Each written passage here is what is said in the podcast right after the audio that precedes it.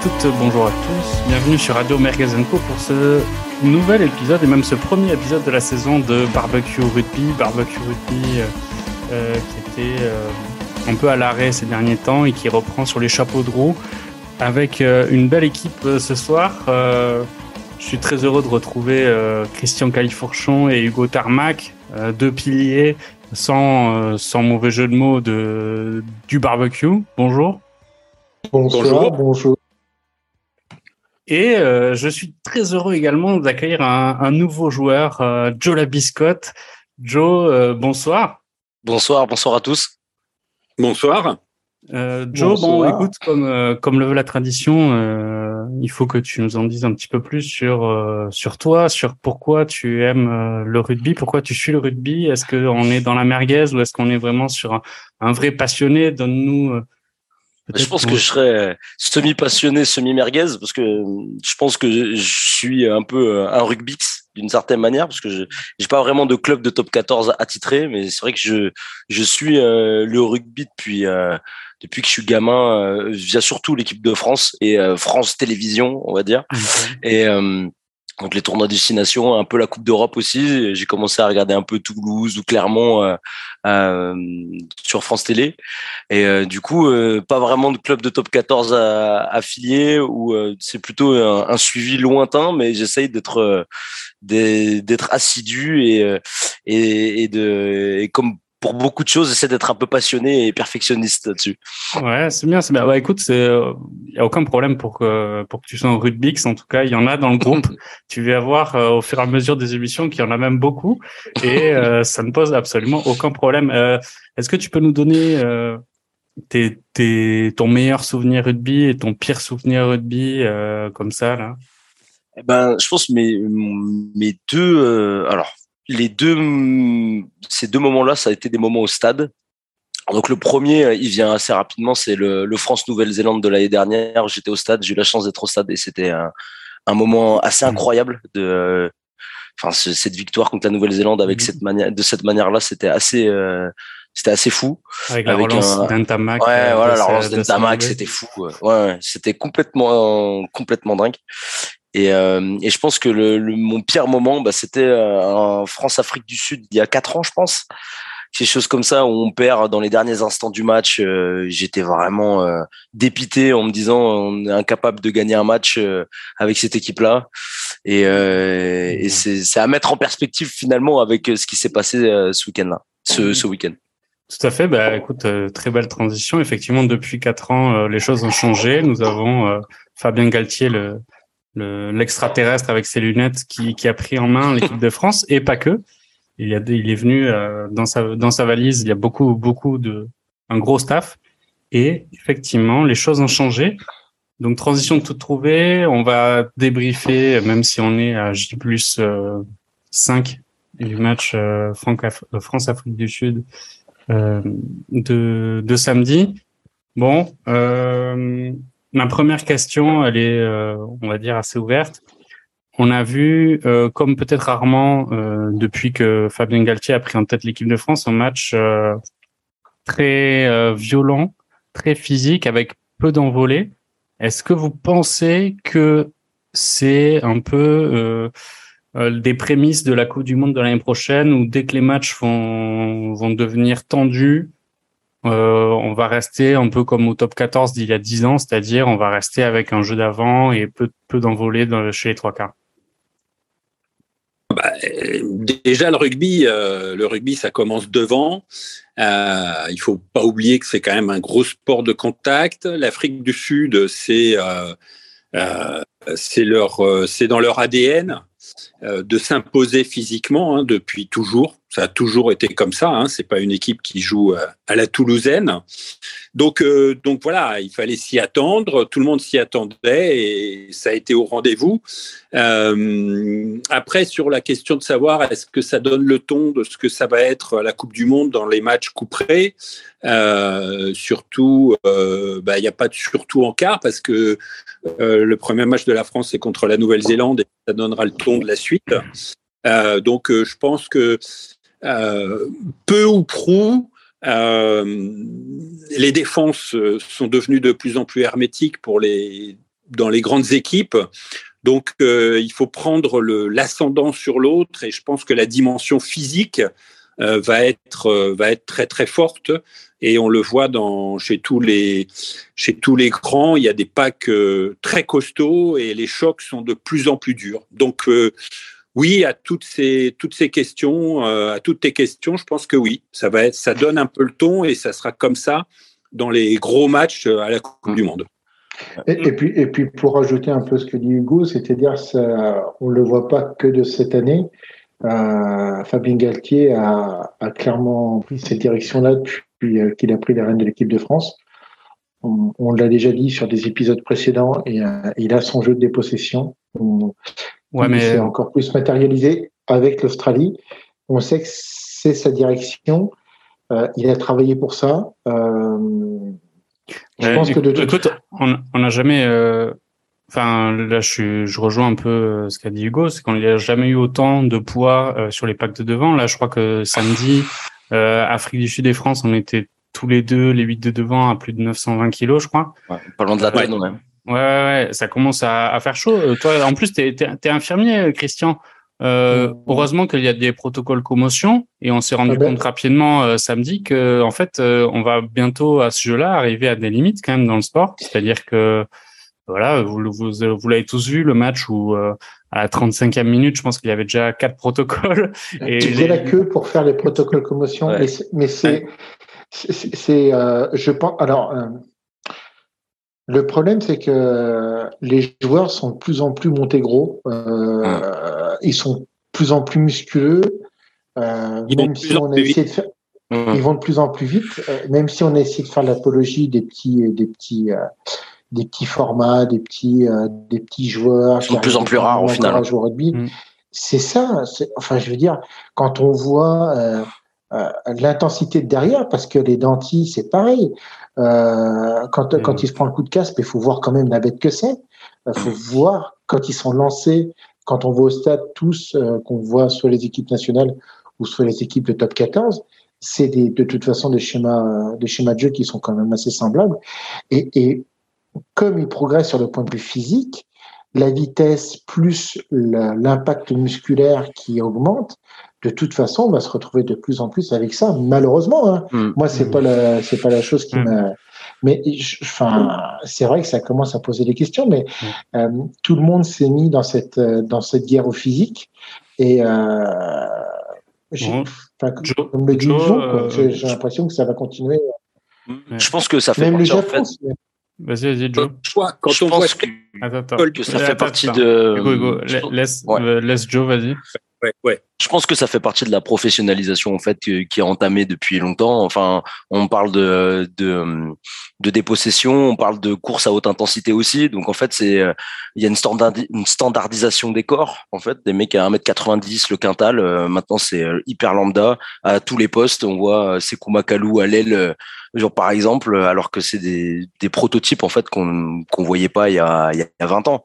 Donc euh, en fait, ce qui est le plus, euh, je pense, ce qui est le plus fou, c'est que euh, des matchs à, à cette intensité-là, en fait, ils les répètent tous les week-ends maintenant quasi. C'est vraiment ce genre de ce genre de choses qui est assez fou.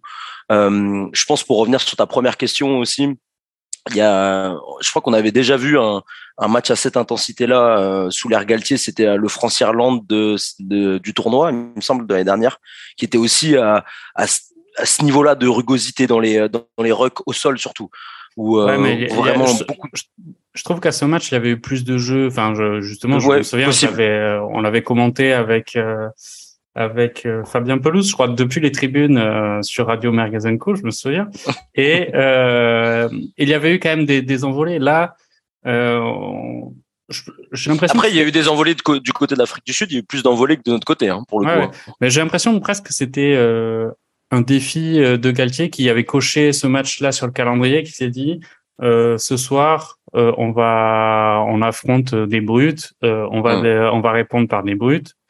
Et euh, de toute façon, il avait constitué son, son 15 et son banc en fonction également. Hein. Euh, c'est pas par hasard que dès qu'il y a euh, un trois quarts qui s'est blessé, c'est pas un trois quarts qui l'a remplacé, c'est Macalou qui l'a remplacé. Mmh. Euh, il a pris, il a mis sur le banc aussi Chaluro, je crois, euh, de, de, Bordeaux, qui est euh, un, un, énorme gabarit aussi. Et il nous manquait notre meilleur démolisseur avec Villemc finalement aussi. Hein. C'est vrai, c'est vrai, c'est vrai. Mais du coup, c'est, enfin, je trouve que dans un certain sens, ça n'a pas fait une publicité géniale pour la Coupe du Monde en France l'année prochaine, parce que un spectateur qui euh, qui a envie de, découvrir le rugby en France, qui regarde le match, qui se dit que tu as euh, euh, cinq mecs qui sont sur le carreau, des commotions à tout va et qui voient un jeu très violent, c'est un peu c'est un peu un danger quand même. Je suis pas forcément d'accord avec ce, euh, avec cet état de fait, je pense. Le, le, problème aussi, le, le problème aussi, c'est que, enfin, le problème, je suis, là où je suis pas forcément d'accord avec toi, Bob, c'est qu'en plus, l'équipe de France gagne. Si l'équipe de France perdrait, on se poserait peut-être encore plus de questions là-dessus. Là, le, le, le, le fait est que l'équipe de France a sa douzième victoire consécutive euh, qu'on arrive quand même à proposer entre guillemets un petit peu de jeu, au, au moins proposer une certaine forme de, euh, de, de, résistance et de une cohérence aussi, hein, en fait. Oui, oui, oui. Mais du coup, du coup, en fait, tu t'aperçois qu'après les gens sont, enfin, euh, de façon, euh, de façon un peu globale, les gens vont peut-être pas forcément regarder au, au, de façon très spécifique la, le, le, résultat, le match, mais ils vont regarder plus de façon générale le résultat, se dire la France a gagné, il va y avoir la Coupe du Monde qui va arriver, on va peut-être être favori, on va peut-être gagner la Coupe du Monde. Donc ah, il peut y avoir, on va dire, cette. Euh, de façon générale, nous on regarde le rugby un peu plus précisément, donc on, tu vois l'intensité, les choses comme ça. Effectivement, euh, quand tu regardes l'Australie, le match de la semaine d'avant, il était quand même pas aussi violent que ça, même s'il était quand même déjà très rude, je trouve. Mmh. Euh, mais ouais, euh, il y a, contre l'Australie, il y a eu quand même de, de, belles actions. Il y a eu des passes de trois quarts. Mmh. Je dirais que mais après, ce week-end, il n'y a pas eu de passes de trois quarts. Il y a après, eu, comme euh... le disait Hugo, après, comme le disait Hugo aussi, l'Afrique du Sud, c'est quand même une sacrée équipe. C'est des monstres devant, quoi. Ouais. Là, tu, là, c'est même dans le Charolais, on, en, on, craindrait pour les bœufs, quoi. Ah ben, après, contre les bœufs, je pense que le bœuf euh, résisterait pas. Donc, euh, enfin, je veux dire, non, mais le ouais. coup de casque que, que le 6 a posé, euh, ben, écoute, je sais pas comment. On va, on, va, on va en parler. On va en parler tout de suite. Donc tu, tu fais référence évidemment au carton rouge de, de Dutoit euh, ou Dutoit, je, je sais pas comment on dit, oui. euh, euh, sur Danti. Bah, écoutez, j'aimerais avoir votre avis sur euh, sur déjà votre avis simple sur la sur la sur l'action. donc carton rouge pour Dutoit qui dans un déblayage euh, déblaye au niveau de la tête de Danti qui était au sol. Quel est votre avis sur cette action?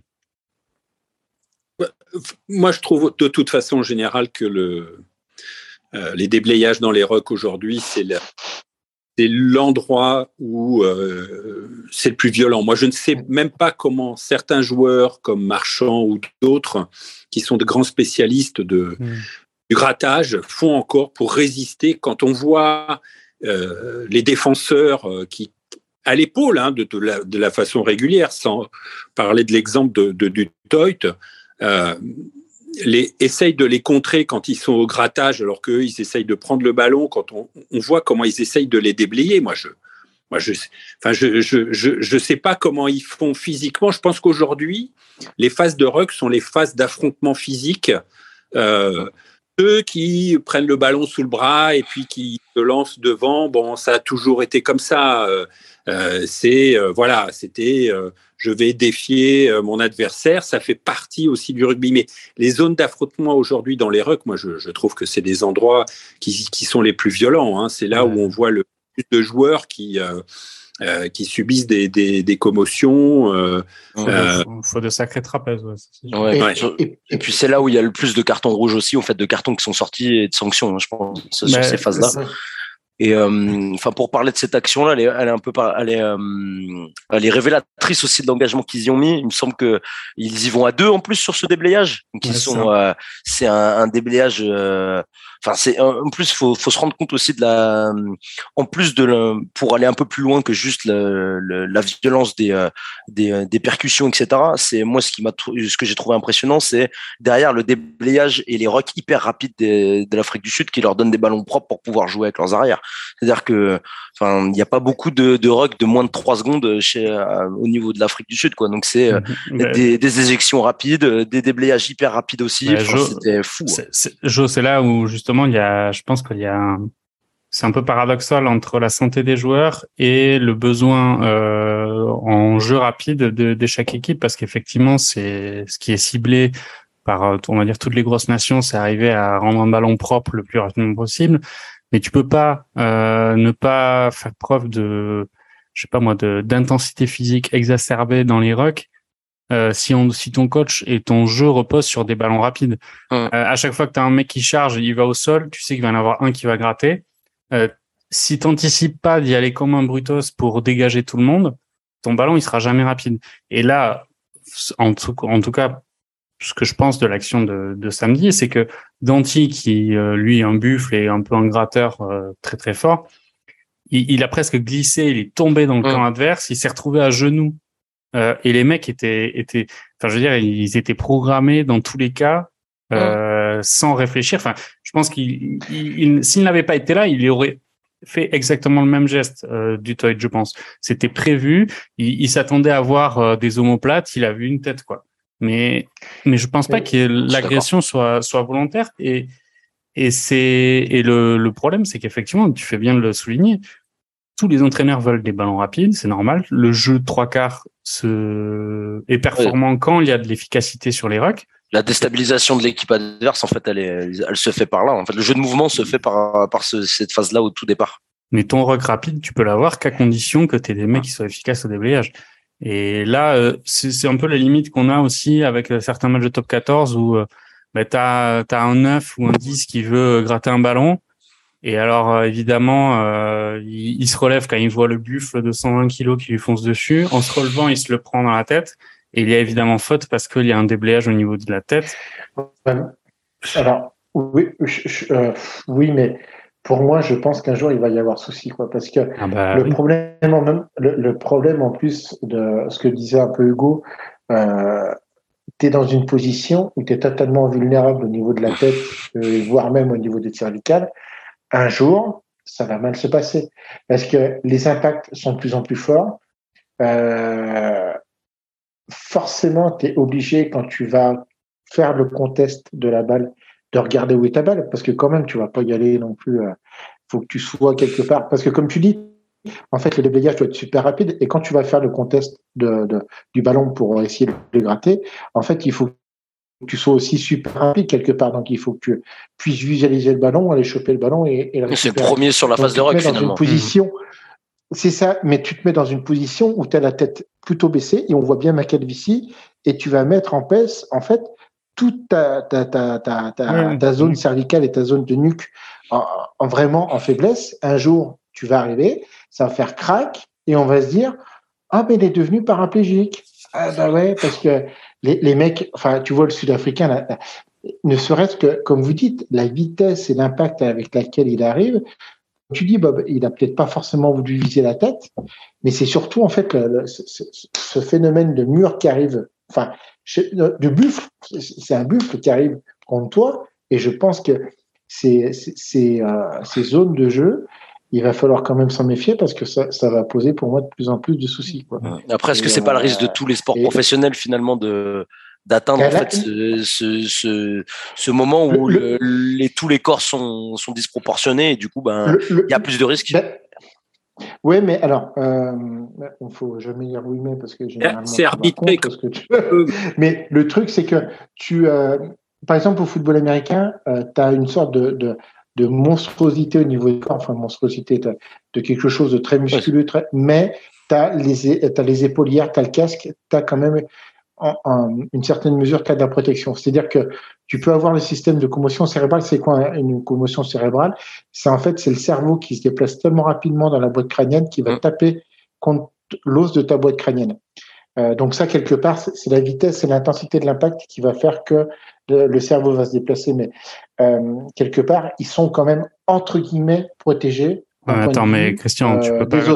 non, mais tu peux pas comparer le football américain et le rugby. Le, au football américain, il y a, y a un grave problème justement de de, de, de, contact Les commotions, c'est ce que je dis. Le, le, le c'est ce que je dis, c'est que c'est au niveau des commotions. Là, le problème, c'est qu'en plus au rugby, t'es pas protégé physiquement je veux dire, tu exposes ta nuque, tes cervicales à des grosses fractures, voire même à plus. C'est sur des corps préparés, sur ces zones-là. Hmm. Sur Oui, mais ce que je veux dire, c'est que c'est de l'os, c'est pas du hmm. muscle. Après, ça reste des. Je sais pas. le problème, c'est qu'il va falloir, pour moi, il va, il, faudrait que l'IRB se penche sur ces, ah, sur ces, euh, sur ces zones-là, en fait. Je, Parce que pour moi, il va y avoir des soucis. Ouais, je, je pense qu'il s'y pense, euh, il s'y penche déjà. Et vu la reconnaissance de commotion, etc., ils savent que euh, c'est c'est le, le, prochain chantier. Le, il y a il y a dix ans, le chantier c'était la mêlée parce que bah, évidemment euh, les les piliers prenaient de l'élan et, s'enfonçaient la tête la première en, les uns envers les autres. Ça a évolué heureusement, je dirais. Euh, maintenant, bah, effectivement, les règles, c'est des phases où mmh. peut-être qu'il va falloir créer de nouvelles règles. Hein. Euh, de toute façon, ils vont y arriver parce qu'il y a un certain nombre de joueurs, euh, notamment dans les pays anglo-saxons, qui ont porté plainte auprès de World Rugby. Ouais que euh, à 40 ans, euh, ils sont, euh, ils se rendent compte que ben, ils ont ont des problèmes au cerveau. ils essayent de plus en plus, je pense, quand même au niveau des arbitres, ils sifflent très vite quand un joueur vient au grattage. Mm. S'il voit qu'il est au grattage, même s'il n'a pas sorti le ballon, il siffle maintenant de plus en plus vite pour euh, donner la pénalité aux, joueurs qui grattaient et, qui manifestement étaient en position. Il y a, euh, il reste certains, euh, il, reste certains moments où il y a une seconde de, d'hésitation et cette seconde-là aujourd'hui, compte tenu des gabarits, de la vitesse, ben, c'est une seconde qui, qui dure longtemps parce que les impacts, comme on le disait tout à l'heure, sont très forts. Alors après, comment c'était il y a 20 ans Il faut quand même, euh, il suffit de regarder euh, certains matchs d'il y a 20 ou 30 ans, hein, ces espèces d'amoncellement de joueurs dans les zones de ruck, où il se passait violent, euh, d'une violence absolument terrible. Donc voilà, autant je pense sérieusement qu'il il faut se pencher sérieusement sur ces zones de ruck, et je, pense qu'ils le font, et, et, les gabarits le font, autant euh, c'était pas mieux avant, si je puis dire. Mmh. Voilà. c'est avant effectivement, il y avait un, peu une permission pour euh, l'équipe euh, qui devait déblayer de marcher sur les joueurs adverses qui étaient dans leur camp. Mmh. Aujourd'hui, aujourd'hui, c'est fini. J'ai j'ai une question. Bah, du coup, l'actualité sur ce match est un peu riche aujourd'hui, puisqu'il y a eu les suspensions des deux cartons rouges qu'il y a eu ce match. il y a eu Dupont a pris quatre semaines pour euh, pour son carton rouge et Dutoit a pris trois semaines. Euh, hum. Du coup, je, je, je souhaitais avoir euh, votre avis. qu'est-ce qui qu'est-ce qui s'est passé dans justement euh, je pense que je pense que pour pour Dutoit, ils ont considéré qu'il avait été poussé ou que il n'y avait pas enfin puisque normalement c'est six semaines hein, ce genre de ce genre de ah, ce genre de contact. Et euh, moi je trouve, ça, je trouve ça complètement scandaleux parce qu'il lui pète le plancher orbital quand même à, à Danti. Ah, et, euh, il va sûrement jouer contre le Japon. Hein. Ah ouais? Oh sûr. Hein. Visiblement, c'est là, c'est là où je dis que les mecs sont complètement euh, hors normes aussi, tu vois. Donc c'est en fait le, c'est ça devient, c'est le freak show presque maintenant. C'est-à-dire qu'on a des mecs qui sont, euh, euh des, c'est des corps de professionnels avec des contacts de professionnels. C'est ça le, le, plus fou en fait. Mais euh, et pour Dupont, euh, ben quatre semaines, ça reste. c'est la norme. Hein. C'est complètement la norme pour un pour un geste qui est certes pas voulu, mais il aurait dû arrêter sa course avant. En fait, c'est, hmm. il est pas, il est en retard et c'est comme ça. Moi, je pense que le complot contre le Stade Toulousain a gagné World Et euh, voilà. Euh, non, non, mais c'est pas faux. Après, en plus, euh, faut pas. Enfin, on le sait tous. Colby est un ancien joueur du Stade. Dupont a voulu le, défoncer. Il s'y est bien pris. Mais après, Ramos avant en plus. Vous avez vu l'image de Colby mettant sur les fesses Anthony Gelon. Ouais, incroyable.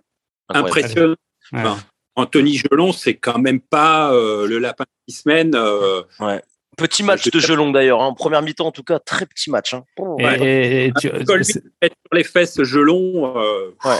Ce qui est marrant, tu vois, tu dis petit match, mais c'est là aussi où c'est drôle, c'est que je crois qu'il a été élu homme du match. Ouais, alors ouais, que c'est un peu bon. Enfin, je, devant, enfin, il a fait un bon match. ouais, enfin, bon moi je vois, enfin devant, je pense que après tout, je pense que l'effort, euh, l'effort de tous les, euh, de tous les avants est incroyable. Mais euh, moi je donnerais Charles Olivon quand même qui a fait un match de, de fou furieux, comme comme contre l'Australie. Hein. Après. Et le, le banc de touche, le banc de touche a été a été performant euh, côté bah, côté équipe de France. Et ça c'est, je pense, une grosse satisfaction, surtout qu'en plus c'est des nouveaux joueurs. Hein. C'est pas c'est pas comme si c'était le même banc de touche depuis un an. Là, on avait quand même des, des nouveaux et euh, ils ont sacrément euh, bien bien euh, bien joué. Mais c'est ce qu'on disait déjà depuis depuis longtemps quand même quand on a fait les dernières émissions de, de barbecue rugby on trouvait déjà qu'il y avait quand même une sacrée profondeur de banc. Et là encore, euh, encore, tu dis, euh, mais même ne serait-ce que tu vois par rapport à la, on dit, on a du pont le meilleur neuf du monde. Tu t'aperçois que Loussou, Loukou, Loukou, Loukou, Lucu, Lucu, Lucu, Lucu, le fameux. Euh, et t'as Lucu et t'as Couillou, hein, qui sont quand même encore derrière et qui sont quand même deux sacrés numéro 9 que beaucoup d'équipes aimeraient avoir. Euh, et puis c'est pareil, devant, derrière, enfin, tu as l'impression que les joueurs passent, mais le schéma reste. C'est ça qui est assez impressionnant d'ailleurs avec Galtier, c'est-à-dire qu'il arrive à avoir cette continuité au niveau du jeu. Tu as pratiquement toujours les mêmes schémas, c'est-à-dire que tu fais une très bonne première mi-temps, tu as un passage à vide en début de deuxième, et puis d'un seul coup, ça repart, tu sais pas pourquoi, et ils vont te replanter encore un peu des points, et ils vont te remarquer euh, en fin de match. Et moi, c'est vraiment très, Christian, très, impressionnant. Tu as raison sur le, surtout que là, euh, ce match-là, il y avait quand même un aspect important, c'est que la France a remporté un bras de fer euh, sans, sans Dupont ce qui est euh, au final assez rare parce que bah, il est toujours un peu le fer de lance de l'équipe. Et là, avec son rouge, euh, la France a réussi à remettre la main sur le sur le jeu, sur le ballon et, et sur le match. Et il n'est pas pour grand chose dans une génération de joueurs. On l'a dit plusieurs fois au barbecue rugby. Hmm. Il y, a, y, a, une génération de joueurs aujourd'hui qu'on a qu'on a peut-être peut-être jamais vu euh, en France, que ce soit devant ou derrière. On a l'impression qu'il y a euh, euh, une, deux ou trois équipes de France, tellement aujourd'hui il, il, y a, une profondeur dans le, dans le réservoir qui est, qui est impressionnant. Hein. On l'a parlé de demi-mêlée, mais en troisième ligne, mmh en seconde, en pilier, derrière. Euh, enfin, je pense que ça vient même depuis plus longtemps que ça. En fait, c'est un état d'esprit qui est. Moi, je moi, je dis ça depuis que les euh, depuis que les U20, je crois que c'était les U20 ou les U21 qui gagnent la, Coupe du Monde euh, à ce moment-là. Enfin, ce groupe-là, en fait, c'est des gagnants dans l'esprit depuis depuis ce moment-là. Et en fait, ils savent pas perdre ces mecs-là. Depuis qu'ils ont depuis qu'ils sont U21, ils, ils marchent sur tout le monde. Donc en fait, quand on leur ramène des Sudaf, des Anglais ou des Néo-Zélandais, ben, ça leur fait pas peur vu qu'ils gagnent dans toutes ces générations-là depuis hyper longtemps. Joe, euh, tu oublies, tu oublies de dire quand même que c'est aussi euh, les Toulousains qui gagnent tellement que vu qu'ils font toute l'équipe de France, euh, la victoire est à la ouais. Peut-être, peut-être. Toulouse va payer un très lourd prix Ouais, bon, ça, par contre, euh, ça, je. après, ils ont, ils ont l'équipe, ils ont l'effectif pour ça, hein, j'ai envie de dire. Autant, autant, euh, l'équipe de France est composée essentiellement de Toulousains, c'est des gagnants, ça, je veux bien l'entendre. Autant se plaindre des doublons euh, du Stade Toulousain. Au bout d'un moment, il faut arrêter. Ils ont recruté volontairement que des internationaux. Donc, effectivement, Hugo Mola bah, il, ça sert à rien qu'ils se mettent à pleurer maintenant quand il se dit que ben en plus de tous les Français, t'as Capozzo qui est sélectionné, t'as tous les autres qui sont sélectionnés. Ben oui, mais il est capable de tous les prendre aussi. Donc au bout d'un moment, euh, il, il, paie un peu les, les pots cassés, mais ils ont réussi un bon début de saison. On en parlera peut-être si on a le temps à la fin de l'émission. Euh, Christian l'a abordé. Effectivement, on est à 12 victoires d'affilée, ce qui n'est jamais arrivé dans l'histoire de l'équipe de France de rugby. Ma question est simple. Est-ce que l'équipe de France n'est pas performante trop tôt ou n'est pas trop forte trop tôt Moi, je pense qu'on a, on a. En fait, il y a deux choses qui sont intéressantes là-dedans, c'est que bah, on a vaincu, on a battu tout le monde, et ça, c'est un avantage psychologique euh, indéniable.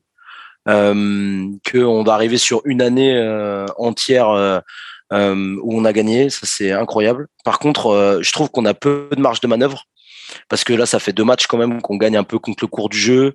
alors certes, ça fait du bien, ça fait plaisir, mais en fait, honnêtement, sur l'équipe qui m'a paru la plus forte sur ce match-là, c'est pour moi c'est l'Afrique du Sud, a réduit à 14 avec une meilleure maîtrise de mon de mon point de vue sur ce match-là on gagne un peu sur euh, contre l'Australie, on gagne sur euh, un essai fabuleux de, de Penaud et contre euh, l'Afrique du Sud sur certes une domination sur les 15 dernières minutes, mais mais j'ai l'impression que l'Afrique du Sud était au-dessus sur l'entièreté du match.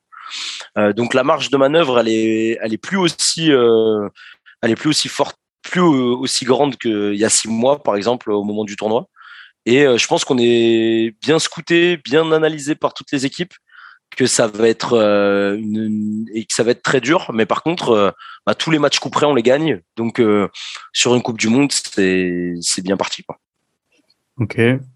Moi, moi, je pense que de toute façon, on l'a toujours dit. Il faut emmagasiner de la confiance et des victoires. on n'emmagasine pas de la confiance dans les défaites. Donc, je pense que ce débat-là, enfin, peut avoir lieu, mais euh, toutes ces victoires-là, ça installe aussi un, mental, euh, ça installe un regard chez l'adversaire aussi, mhm. d'accord? Euh, Et il faut, les Anglais, quand ils ont gagné la Coupe du Monde, ils avaient tout gagné avant. les Néo-Zélandais, quand ils ont gagné les Coupes du Monde, ils avaient tout gagné avant.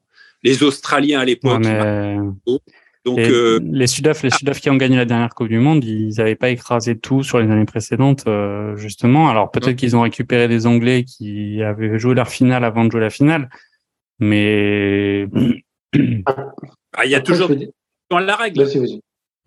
Et puis après, il faut voir aussi les euh, ces, ces, fichus calendriers entre Nord et Sud qui sont pas synchronisés, qui font que tu vas arriver sur des états de forme qui sont complètement différents. Euh, tu t'aperçois que nous, par exemple, on récupère un Ntamak qui revenait de blessure, qui n'avait pas fait un match, euh, qui avait juste fait 20 minutes contre Bayonne euh, la semaine avant. Ça, c'est le choix de Galtier, ça. Hein. Alors ça, c'est le choix de Galtier. Mais ce que je veux dire, c'est que on est sur des pics de forme qui sont complètement différents entre Nord et le Sud. Euh, donc, euh, on sait qu'à partir de cette saison-là, de toute façon, je pense que tous les staffs vont avoir des protocoles physiques euh, qui vont commencer un peu à, à, mettre en place pour être au niveau de leur pic de forme pour euh, le début de la compétition en 2023. Euh, je pense qu'il vaut mieux, comme dit Hugo, emmagasiner de la confiance et de la positivité maintenant. On sait que le tournoi qui va arriver là en début 2023, ça va être vraiment la préparation pour la Coupe du Monde. Et limite, si tu le perds, si tu fais pas un grand chelem, ça va pas être le plus important. Sachant, ça va être la préparation pour la T'as vu, Christian, le, le, le, calendrier du tournoi? Là, ça va être. Euh, on, part, on, on va en Angleterre et en Irlande, je crois. c'est trois matchs à l'extérieur, là, je crois. Hein. C'est deux matchs, euh, Oui, puis en Italie. Je crois que oui, oui, on doit aussi faire l'Italie. Mais quelque part, limite, là, là-dessus, il va falloir. Euh, de toute façon, ça va être ça va être un protocole de mise en place, enfin un protocole de forme de mise en place qui va débuter, euh, qui a, je pense, déjà débuté et où ils vont travailler euh, en, en, progression jusqu'à jusqu'à la Coupe du Monde 2023. Euh, et là, si tu arrives à emmagasiner des victoires en début d'année, ça sera bien, mais euh, ça sera de toute façon, il va y avoir un resserrement de l'effectif, même si on dit qu'il y a 45-50 joueurs qui ont un niveau extraordinaire euh, je pense que Galtier va resserrer son effectif, va commencer à tourner avec un seul et même 15, un seul et même 22. Euh, il va un peu compléter son effectif au cas où si tu as des besoins, des blessés, des machins comme ça. Mais on va et on va monter toi en puissance jusqu'à jusqu'à la compétition pour 2023. Là, ça va. Ok, ok. Bon, donc euh, hormis Joe qui pense que euh, les deux matchs, les deux victoires contre l'Australie et l'Afrique du Sud, c'est des matchs volés. Sinon, euh, on est, euh, on, aurait dû perdre, on aurait dû perdre. non, justement, je, trouve, que c'est appréciable ça en fait finalement. C'est qu'avant on les perdait ces matchs-là et qu'on était et qu'on ouais, en fait on est une équipe de gagnants et c'est c'est peut-être que ça nous était pas arrivé depuis hyper longtemps. Donc moi je, je, me souviens du match de, du Japon justement normalement que, que l'équipe de France joue samedi. Je me souviens du dernier match du Japon où j'étais euh, dans ma belle famille, où j'ai quitté le match avant la fin en disant ils vont réussir à perdre et ça n'a pas été loin. Je vous rappelle que le Japon marque le dernier essai à 25, c'est 25-25 je crois, et qu'ils ont la transformation entre les pieds et que le, buteur de japonaise euh, la manque. Mais euh, il y a quand même pas si longtemps que ça, on, on était, euh, on, sortait d'une tournée, on, on s'était pris deux claques assez terribles et on perdait le dernier, enfin on faisait le dernier match nul face au Japon. Donc le parcours, non mais c'est bien, c'est-à-dire que ces matchs-là, effectivement, on les perdait avant, maintenant on les gagne. Et comme comme dit Joe, hein, c'est un état d'esprit. Hein. on voit que toute cette génération, pas que Dupont, mais toute cette génération envie de marquer un maximum les esprits. Je pense qu'ils avaient cette volonté de, de déjà de battre le record face à l'Australie, ce qui a été fait. Mm. Et maintenant, tu sens qu'ils veulent vraiment euh, se dire, ben, on va faire la tournée d'automne, on va avoir les trois victoires. Après le tournoi des euh, tournoi début, début de l'année prochaine, on verra bien comment ça va se passer. Mais je pense qu'ils ont vraiment envie d'aller pousser jusqu'à 13 et de, de se mettre cet objectif-là. Ils vont, bah, écoute, tu fais bien de parler de ces trois victoires euh, de cette tournée d'automne, puisque euh, donc tu, tu joues le match avant de, enfin tu, tu paries sur le match avant de l'avoir joué. Il y a un match. Il euh, faut pas que je parie parce que généralement je. Bah, comme tout le monde, comme tout le monde, comme, tout le monde, au final, t'inquiète pas que s'il y a autant de pubs sur les paris, c'est justement parce que les sites de paris gagnent beaucoup d'argent. Hum. Il y a un match dimanche contre France-Japon. Bon, euh, déjà, il va y avoir quand même une vraie question sur le 15 de départ, puisque ben, il n'y a pas Dupont. Danti, est-ce qu'il va jouer en mode Robocop ou pas? Euh, J'ai des doutes. Il n'y aura pas Flamand qui a commotion. Il n'y aura pas Baye euh, qui s'est répété aux électeurs.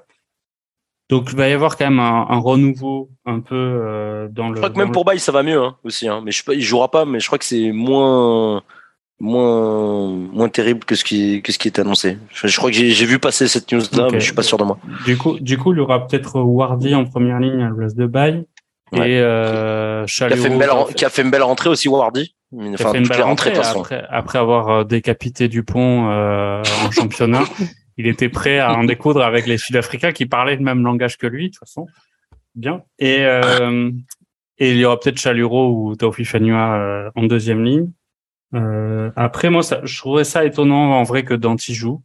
Euh, après, on verra bien, mais aucun intérêt, je pense.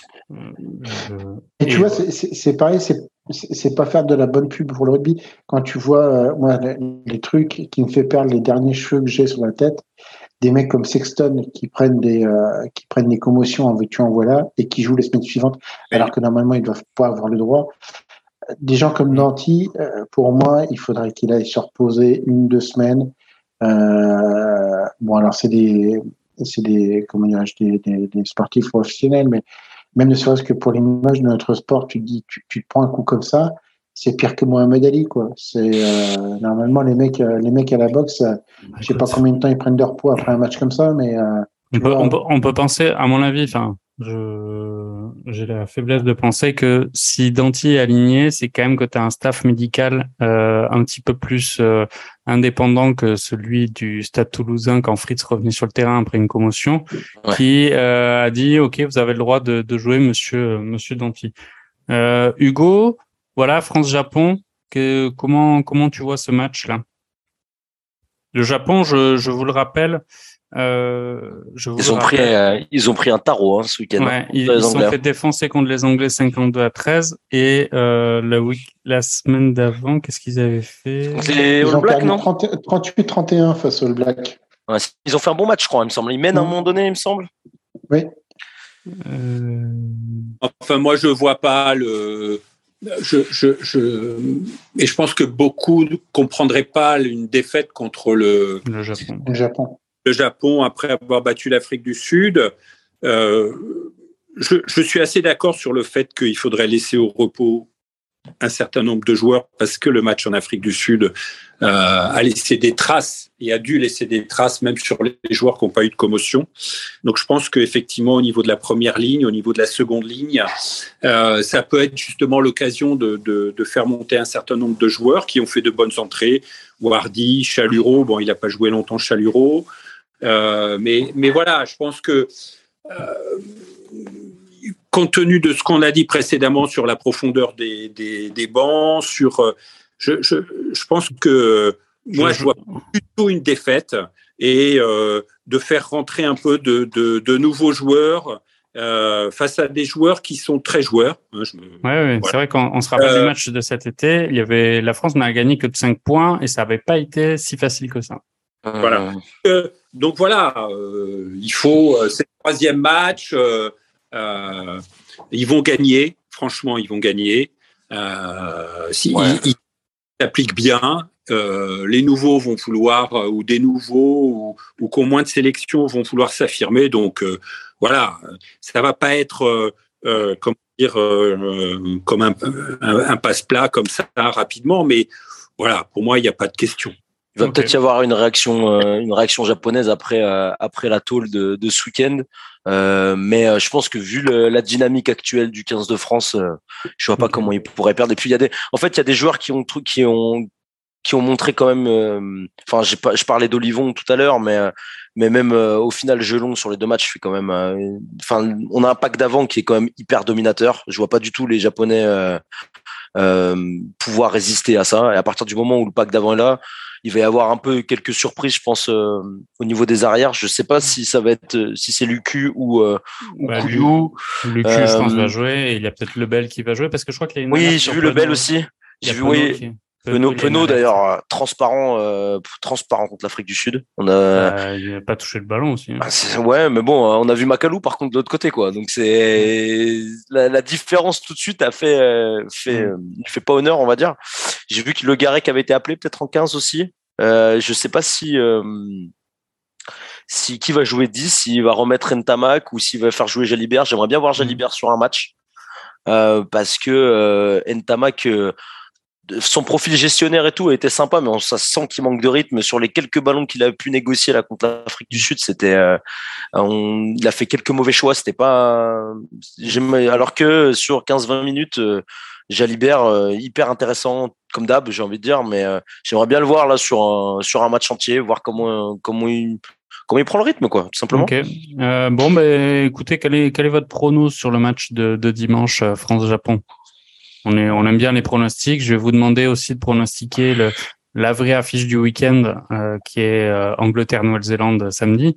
Mais d'abord, euh, le, le, prono, le prono de, de France-Japon. 30-10 pour la France. 30-10 Moi, je, je, je, verrais bien plus 15 pour la France. Ok. Et, et Joe? Oh, Je sais pas. Moi, j'aimerais bien, je vois bien la quarantaine de points parce que genre on en met 30 quand même à l'Australie, à l'Afrique du Sud. Genre sans, sans coup d'éclat, sans rien enfin à part le coup d'éclat de, de Penaud c'est vrai mais enfin sans avoir une vraie euh, une vraie assise sur ce match enfin j'ai l'impression qu'on est plus fort qu'on est bon euh, je vois bien la quarantaine de points et euh, peut-être 15 points euh, pour les pour les japonais. Okay. par contre Alors... je voudrais juste il y, y, a juste aussi un point euh, moi qui me qui me questionne par rapport à Galtier c'est comment euh, c'est le cas Ramos. On sait quand même qu'il n'est pas forcément en hauteur de santé avec Galtier euh, les matchs qu'il a fait quand même, euh, ah bah, c'est beau. On, on, ouais, enfin, quand même est excellent. On sait qu'en plus un, un, profil qui est quand même assez polyvalent. Euh, est-ce qu'il va, est-ce qu'il va vouloir l'emmener à la Coupe du Monde ou pas? Euh, je, je pense, je pense que les, il, il, va l'amener à la Coupe du Monde. Il peut, ouais. Galtier peut pas se priver d'un, d'un profil d'un buteur polyvalent. qui joue, qui joue ouais. 15, qui joue 10. Euh, à mon avis, il peut pas s'empêcher. Il va pas s'empêcher. Après, Jaminé est blessé, mais Jaminé déjà, il va falloir qu'il retrouve sa place du coup. Donc, mm -hmm. euh, même s'il n'est pas en hauteur de sainteté, euh, je Ramos qui aurait pu prendre cher d'ailleurs hein, ce week-end, on en a rapidement parlé, mais sa première action où il rafute euh, Colby avec le coude. Euh, ouais. Heureusement, Colby n'est pas ah, un Italien. C'est dans le jeu. ouais. le, mais, mais, quand tu regardes, le problème, c'est de se dire c'est dans le jeu. Quand tu regardes, par exemple, les, les quatre semaines de, de, Dupont, quand tu lis strictement le, le, le règlement, en fait, tu sais que c'est minimum quatre semaines et qu'en fait, ils ont protocolisé la, la sanction de quatre semaines. C'est-à-dire qu'ils il considèrent qu'en fait, effectivement, il ne fait pas une action euh, à vouloir dé, détruire le, le, joueur adverse. Mais en fait, et c'est ce qui se passe à peu près maintenant dans tous les sports, c'est-à-dire que maintenant, d'un point de vue arbitral, tu fais ça, c'est noté sur le règlement, euh, les arbitres, en fait, ils vont suivre ce qui est marqué, tu vois, sur le truc, quoi. Et il y a des fois des actions comme ça qui sont effectivement un peu litigieuses. Euh, Bah là, je pense que ça s'est joué, ça s'est joué aussi au fait que Colby s'est relevé. Euh, À mon avis, si le soigneur était arrivé avec euh, l'éponge magique et lui qui euh, qui se met la la, la tête dans les mains, la tête dans le sac, au revoir. Hein. C'est c'est plus que, ça. Hein. bref. Bref, bref. Bon, je vous propose de, de tourner la page de l'équipe de France, de parler de l'affiche du week-end qui est Angleterre-Nouvelle-Zélande. C'est toujours un match que nous, en tant que Français, on aime bien regarder. Euh, il n'y a pas les Italiens qui jouent, c'est plus, c'est plus sympa les Italiens en ce moment. L'Italie joue contre l'Afrique du Sud. Euh, à mon avis, ah. ça, ça a picoté. Hein. Je suis pas sûr qu'il y ait des. Capozzo, Capozzo, j'espère qu'il a des bons crochets là. Ouais, mais je suis même pas sûr qu'il y ait des avants euh, italiens qui puissent tenir euh, Ebenet Sebet euh, en ce moment là. Il, va falloir, lui aussi. Il va falloir qu'il prévoit trois équipes médicales pour euh, sinon, ils vont faire, c'est pas encore la queue au niveau des commissions cérébrales. Hein. Tu, tu, vas aller voir tout s'attendre. Euh, le 8 bon. italien, comme ça. Bon. toujours, toujours est-il que Angleterre-Nouvelle-Zélande, donc grosse affiche sur le papier, deux équipes qui sont au final pas si bien que ça euh, sur leur euh, dynamique. Euh, la Nouvelle-Zélande a gagné pas mal de ses matchs, euh, enfin, a gagné contre le Pays de Galles en jouant mal au final. Hein. En jouant mal a gagné contre euh, contre contre l'Écosse en le contre l'Écosse en jouant pas bien aussi euh, enfin en ayant eu chaud donc la Nouvelle-Zélande ça fait quand même euh, je dirais depuis la dernière Coupe du Monde qui sont un peu l'ombre de de ce qu'ils ont été ils ont gagné ils ont gagné leur, leur tournoi là dans le sud là ils, ben l'ont gagné mais la dernière à la dernière ouais, sur des, sur une boulette des Australiens encore je crois quelque chose comme ça. oui ils étaient ils étaient en fait à deux victoires, une défaite à la fin du match aller. Ils arrivent à, taper un peu tout le monde au match retour. Australiens, la dynamique horrible aussi qu'ils ont là. Ils mm. ratent le match contre l'Italie sur la, sur la transformation. Enfin, c'est euh, terrible cette équipe. En revanche, moi, j'ai beaucoup de mal à lire euh, l'équipe d'Eddie Jones. Euh, j'ai presque l'impression qu'il fait esprit de mal les faire jouer pour qu'ils soient illisibles en vue de la Coupe du Monde. Qu'est-ce que, qu'est-ce que vous en pensez? Je pense pas qu'on fait exprès de faire jouer mal une équipe, mais bon. Ah, après, le problème, c'est qu'Eddie Jones est quand même vachement décrié en Nouvelle-Zélande. Tout le monde veut le voir en, dégager. En, Angleterre. Il fait un peu. Euh, en Angleterre. Non, moi, je, je, je voulais parler du, du coach, euh, du coach néo-zélandais. Euh, les deux sont décrits. Ah oui, c'est. Euh, ben, le problème, c'est que de changer des entraîneurs comme ça, il y a que la France qui l'a fait véritablement il y a un peu plus de cinq ans avec euh, la honte. La honte. Mm. Oui, voilà. Et du coup, en fait, de changer, de changer aussi tard pour une Coupe du Monde, là, de toute façon, tu es obligé, euh, es obligé d'y aller avec eux. Donc, euh, pour l'Angleterre, c'est vrai que c'est quand même. Mais après, le problème, c'est que il faut, ce qu'il faut dire aussi en Angleterre, c'est que le rugby va pas si bien que ça. Euh, on peut faire peut-être un aparté, une aparté sur les, on va, clubs on va, anglais. On va pas faire d'aparté sur les clubs anglais, mais effectivement, ils, vont pas, le, championnat anglais va pas bien. Ouais. Et, et, euh, et, je pense que euh, le fait que les clubs n'aillent bien, n'aillent pas bien, euh, ça, ça joue sur les joueurs. Et on voit que tu as, quand même une sorte de creux générationnel. Ouais. Je trouve que, alors contrairement à la France, là par contre, euh, ça manque de profondeur, on va dire. Hein. Ah, mais c'est clair, hein, c'est clair. Mmh. C'est, euh, je trouve que c'est quand même assez, euh, assez impressionnant de la part bah, quand même de, de l'Angleterre. Hein. Ils ont quand même un 15 convaincant encore. Enfin, on regarde, il y a quand même des têtes connues partout euh, sur le 15 de la Rose, mais euh, mais c'est vrai qu'on peine à voir de nouveau, à part le petit Smith là, le, le, le 10 qui va qui va commencer sur le banc en plus, je crois. Enfin, ils ont du mal à s'imposer. C'est pas c'est pas fou quoi. Ouais, bah écoute, quand les frères Vunipola et Tuilagi ils sont euh, soit euh, pas en tête de bois, en gueule de bois, soit euh, pas, pas blessés, bah effectivement, c'est ça va mieux quand quand ils sont pas là, c'est plus dur. Euh, bah, du coup, vos, vos pronos, vous voyez qui gagner Angleterre, Nouvelle-Zélande? Ah, dur pronostic. Hein. Je pense que les Néo-Zélandais, ils sont comme les équipes européennes quand c'est les tournées euh, d'été, ils arrivent au bout, euh, au bout du bout, euh, physiquement, moralement. je pense que c'est une équipe qui a besoin de, de partir en vacances parce qu'après toutes les turbulences effectivement du, du tournoi du Sud qu'ils ont gagné avec toutes les peines du monde, euh, les turbulences autour de l'entraîneur, ça rejaillit sur les joueurs. Je pense que voilà, euh, il a laissé quelques grands joueurs euh, euh sur le, le, comment dire repos euh, euh, contre l'Écosse. Bon, Franchement, un score, un score, un score. On dit un score, Hugo. Mais tu gagnes du champagne, hein, si tu as le bon score. Hein. Ouais, ouais, ouais. Euh, je jamais, je l'ai jamais bu, mais euh, je sais pas moi. Allez, je mets une pièce sur la Nouvelle-Zélande parce que euh, parce que c'est la Nouvelle-Zélande. Je vais dire 20, 20 à 15. Ok. Moi, je, je, fais un petit 23-10 pour l'Angleterre. Ok, Joe. Je pense, je pense que comme Hugo. Vas-y, vas-y, tu peux finir. Ouais. Je finis. Bon, ouais. je dirais ma match étriqué. Euh, pareil, euh, je vois les Néo-Zélandais parce que les Anglais sont, euh, parce que j'aime pas les Anglais, et puis parce que parce qu'ils jouent mal, que Eddie Jones c'est une tête d'abruti et que mine de rien, les Néo-Zélandais, il y a quand même un petit un côté. ouais, ouais, il y a un symbole. Ouais, il y a un symbole ils arrivent toujours à s'en sortir. Ils ont des meilleurs joueurs, je pense aussi en termes de talent. Euh, allez, 23, 23, 16, quelque chose comme ça. Ok. Bon, moi je pense que c'est l'Angleterre qui va gagner euh, 28 à, à, 14. Ok, bon, euh, je vous propose de faire un, rapide tour par euh, notre championnat de France. Euh, on va évidemment pas débriefer euh, équipe par équipe ou, euh, ou, ou, journée par journée. En tout cas, moi, je prends. C'est difficilement lisible quand même ce championnat de France euh, de top 14 tant que.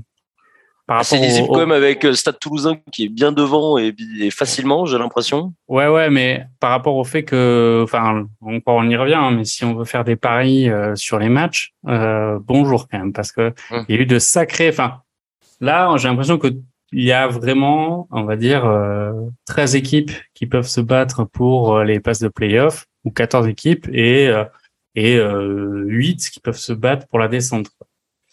C'est comment vous est-ce que vous arrivez à expliquer un peu ce, ce, cette évolution? Il y avait toujours les années précédentes au moins deux équipes qui qu'on avait rapidement identifiées dans le wagon de, de, de qui allaient descendre probablement.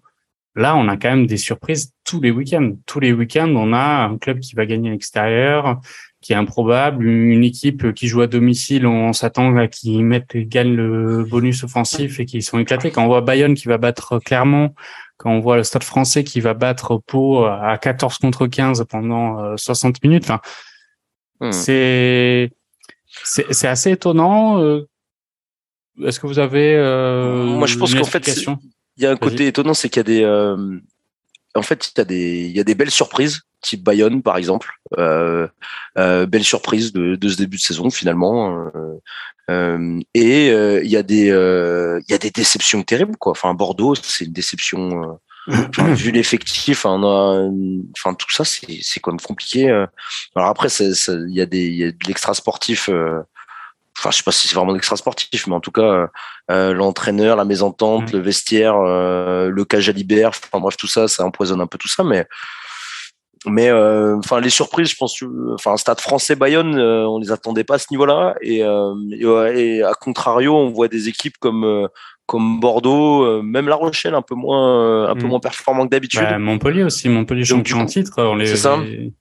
Et du coup, ça nivelle, ça nivelle tout le championnat en fait, à part euh, à part Toulouse qui euh, qui euh, qui reste assez. Euh... Même, même. Hmm Je disais même Toulouse, même Toulouse. Ouais, mais qui reste à 35 points avec avec 10 points de plus que l'autre que les autres, alors que derrière, ça se tient en quoi? Ça se tient en, en, en 7-8 points, même pas. Mais, bah, mais c'est bizarre, c'est. Vas-y, vas-y, Christian j'ai l'impression que les, euh, que les équipes commencent leur championnat de plus en plus tard. J'ai une, une impression en fait que euh, entre les matchs internationaux, les matchs de Coupe d'Europe, les choses comme ça, en fait, tu as l'impression en fait que, le, que les équipes commencent leur championnat plus à partir du mois de janvier et que toute cette euh, première partie, moi c'est mon ressenti, hein, et que du coup, euh, limite, euh, tu vois, des matchs contre Bayonne, j'ai vu certains, certains gros résumé de, du match de Bayern. Les équipes qui étaient en face, euh, euh, je sais pas, moi, Bayern euh, tape le Stade Toulousain ou, ou, le, ou le Racing. J'ai l'impression que ces équipes-là, je ne vais pas dire jouent pas à fond, mais je, enfin, je me dis, c'est quand même pas. Bon, après, j'arrive. Enfin, je ne veux pas dire que Bayern est une petite équipe et qu'en gros, à chaque fois, c'est des surprises, mais tu te dis, mais quand même, normalement, euh, c'est. Euh, et tu vois, comme tu dis, euh, Toulouse qui va perdre à Bayonne a quand même encore 10 points d'avance euh, sur le deuxième, sur le stade Rochelet. Roche, la Rochelle, que j'aime bien, j'ai vu, j'ai vu certains matchs. C'est pas, c'est, je, ne sais pas comment m'expliquer, mais ouais, tu as l'impression de pas forcément être dans le. Parce qu'en plus, maintenant, de toute façon, les playoffs descendent jusqu'à la sixième place. Donc, tu peux dire en terminant sixième, tu peux quand même finir champion de France. Euh, donc, limite, tu peux attendre un petit peu. Et comme ça fait une sorte de double-boulga, comme on dit, hein, tout le monde gagne contre tout le monde. Du coup, t'es pas forcément euh, Toulon, euh, tu vois, même Bègle-Bordeaux, euh, 11e, ils sont à 5 points de Bayonne, 6e. Bayern, bon, ils vont chercher le maintien. Mais quelque part, tu peux dire, ben, t'es bec de Bordeaux, t'es pas encore coulé après 10 journées de, de championnat. Tu peux dire, tu fais, tu fais une bonne série de 4-5 matchs.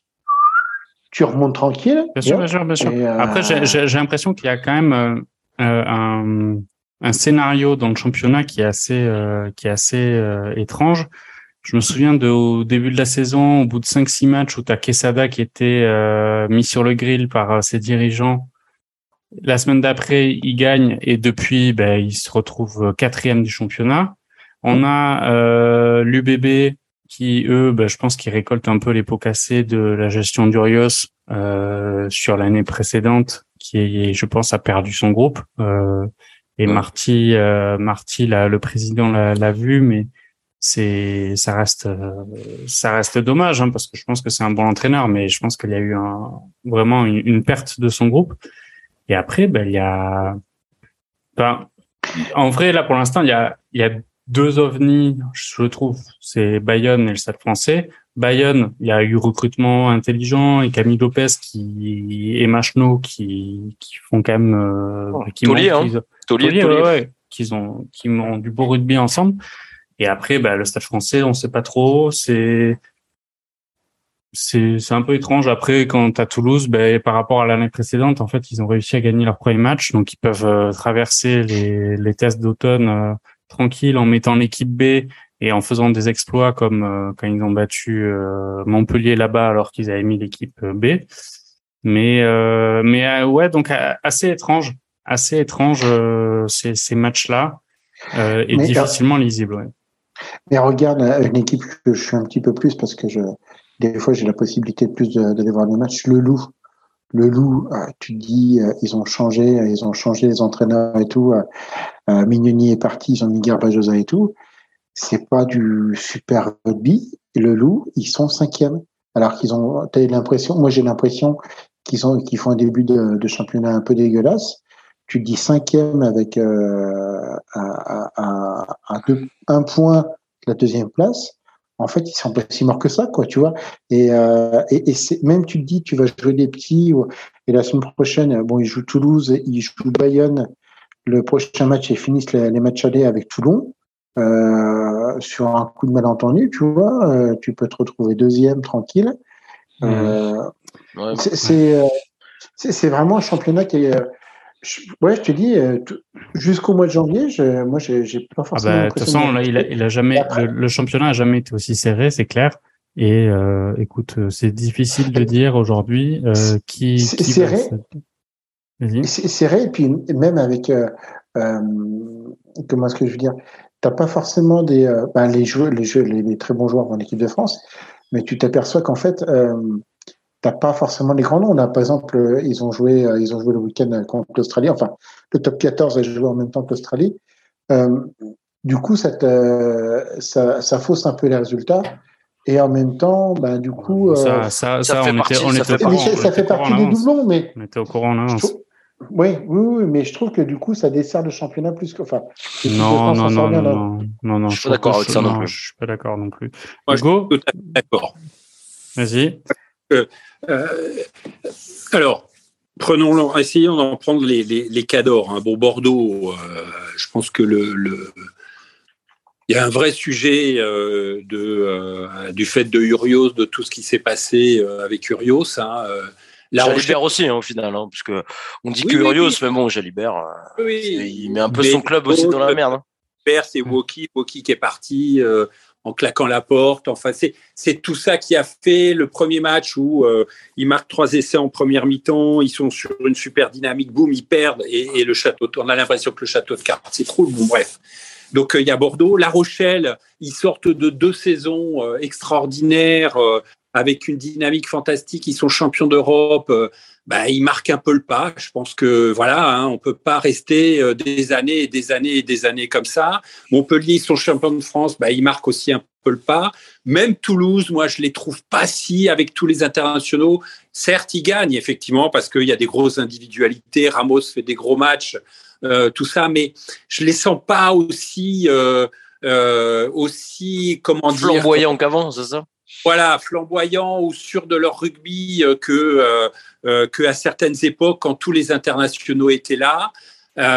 Bayonne fait un super match et comme tu le disais, Machno et, Camille Lopez, ils font une doublette terrible voilà, je trouve que les équipes sont fatiguées, les joueurs sont un peu fatigués. Il y a la Coupe du Monde dans la tête de beaucoup de joueurs.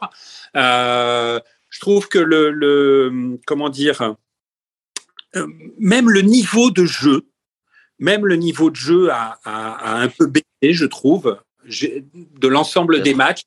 Euh, et donc, euh, donc voilà, on se retrouve un peu avec euh, bon Toulouse qui certes a 9 points d'avance, mais ensuite il y a ce que tu, ce que ce qui se disait, hein, il y a, il y a, il y a quoi, il y a 10 équipes en, quelques points, donc tout peut se retourner quasi une journée de championnat à l'autre. C'est c'est c'est très très incertain cette année. Voilà.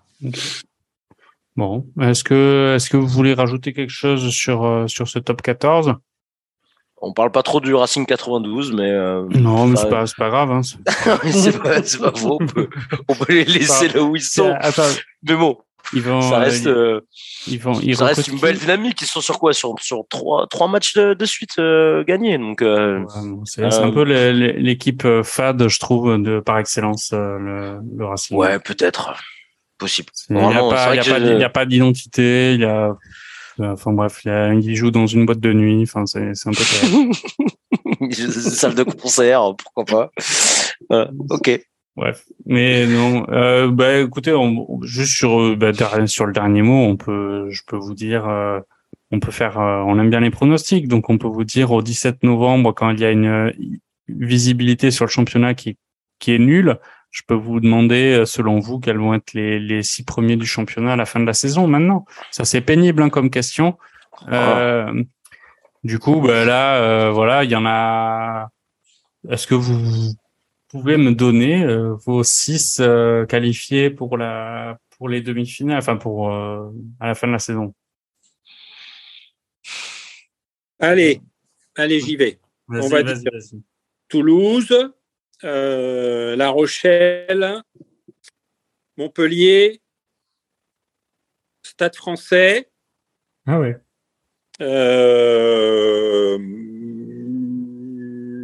Euh, Toulouse, Montpellier, La Rochelle, Stade français. Euh, il m'en manque deux. Castres et Le Loup. Ah ouais, Castres. Ah ouais, c'est vrai qu'on n'en parle pas trop d'eux, mais. Ok. Pas trop en parler. Bah, bah. toujours, mais toujours, euh, toujours là en fait. Les Surtout, alors n'en dis pas trop parce que Dan qui est absent euh, fait, fait déjà des. Je pense qu'il a ses oreilles qui sifflent là actuellement. on, on, parle de Castres et il est déjà prêt à, à dégainer son téléphone. Euh, euh, Joe, bah, du coup, toi, vas-y, t'es 6 ah, moi, je pense que les plus évidents, ça reste Stade Toulousain et, et Stade Rochelet. Je pense que c'est les, les deux qui y seront juste parce que c'est les deux tauliers du championnat depuis trop longtemps et je vois, euh, je vois pas comment ils pourraient pas y être. Le Stade Français, je pense que c'est la surprise, ils y seront, je pense. Bonne dynamique, euh, équipe sympathique, euh, allez. le Loup sur la régularité. Euh, il y a Garbajosa quand même à la tête du loup, donc vu qu'il va se faire virer dans deux mois. ouais, mais ça gagne. Enfin, ça gagne récemment. Je me dis qu'ils y seront. Et après, sur les deux deux d'après, Montpellier, je les vois bien quand même aller aller remettre, aller disputer, on va dire, leur titre. Et le Racing 92 parce qu'ils sont toujours là, même s'ils sont chiants et qu'ils ont plus Teddy Thomas. Ouais, C'était un, un clubbeur aussi, c'est pour ça. c'est parce que j'aime bien les voir euh, au, euh, au pouce au crime le, le samedi soir. voilà pourquoi. Euh, euh, voilà. Et, toi, Christian, vas-y. Toulouse, La Rochelle, forcément. Et moi, je verrais après Lyon, Castres, parce que Castres, ils savent, ils savent faire des fins de saison un peu canon et, et voilà. Fin de cycle pour moi, Castres. Enfin, fin de, ils ont, ils ont trop fait là. on se dit toujours ça en fait des cas. C'est ça, c'est-à-dire qu'ils sont toujours mmh. sur des fins de cycle, sur des, des, périodes de transition. Ils arrivent toujours à nous surprendre. Euh, et puis Montpellier et euh, le dernier, euh, je pense que ça va être le Racing, euh, mais euh, j'aimerais peut-être voir Clermont pour une fois. Une petite, ouais, Clermont, sympathique. Hein clairement sympathique et euh, je me dis s'ils peuvent, euh, c'est soit Racing, soit Clermont. Ouais, le petit, j'aime bien le, le, petit Tituria là, il fait des, il fait des gros matchs. Je, sais pas pourquoi il est pas appelé en ce moment, mais. Ouais, parce qu'il est nul. Voilà, la fin, c'est la oh fin de podcast en roue libre. La fin, la fin attends, de moi, je vais donner mes 6, je vais donner mes 6 quand même. Non, en vrai, il est pas nul, Vituria. Je... Mais je pense que c'est, il a, il a laissé passer le train, je pense, Vituria. Possible. Mais c'est juste euh, le, un deuxième ligne, troisième lat, hein, qui, qui est un peu, qui est assez dominant en ce moment. Mais après, euh, enfin, c'est vrai qu'en troisième ligne, en deuxième ligne, on a que des monstres, donc c'est compliqué, quoi, aussi. Hein. Euh, du coup, moi, je vais pour les six qui vont se qualifier de manière certaine, euh, va y avoir Toulouse, va y avoir Toulon, va y avoir La Rochelle. Ah, Toulon. Ouais, Toulon. Va y avoir euh, euh, Montpellier. Et ensuite, euh, ça c'est les quatre premiers. Et après, euh, le Stade Français, c'est pas possible pour la simple et bonne raison, c'est qu'il joue en maillot rose. Okay. Et euh, après, je, je, pense que va y avoir Racing et Le Loup. Ok. Voilà. Et pas de, pas de, pas de remontada avec euh, l'UBB, quoi. Pas, pas de remontada. Comment fait Mignoni pour, euh, pour, euh, pour coacher avec, comment il s'appelle, l'entraîneur invisible, sans saveur Azema Azema. Comment ils font à Toulon pour avoir deux coachs enfin, hmm. Moi, je pense qu'ils vont tout casser sur la deuxième partie de saison.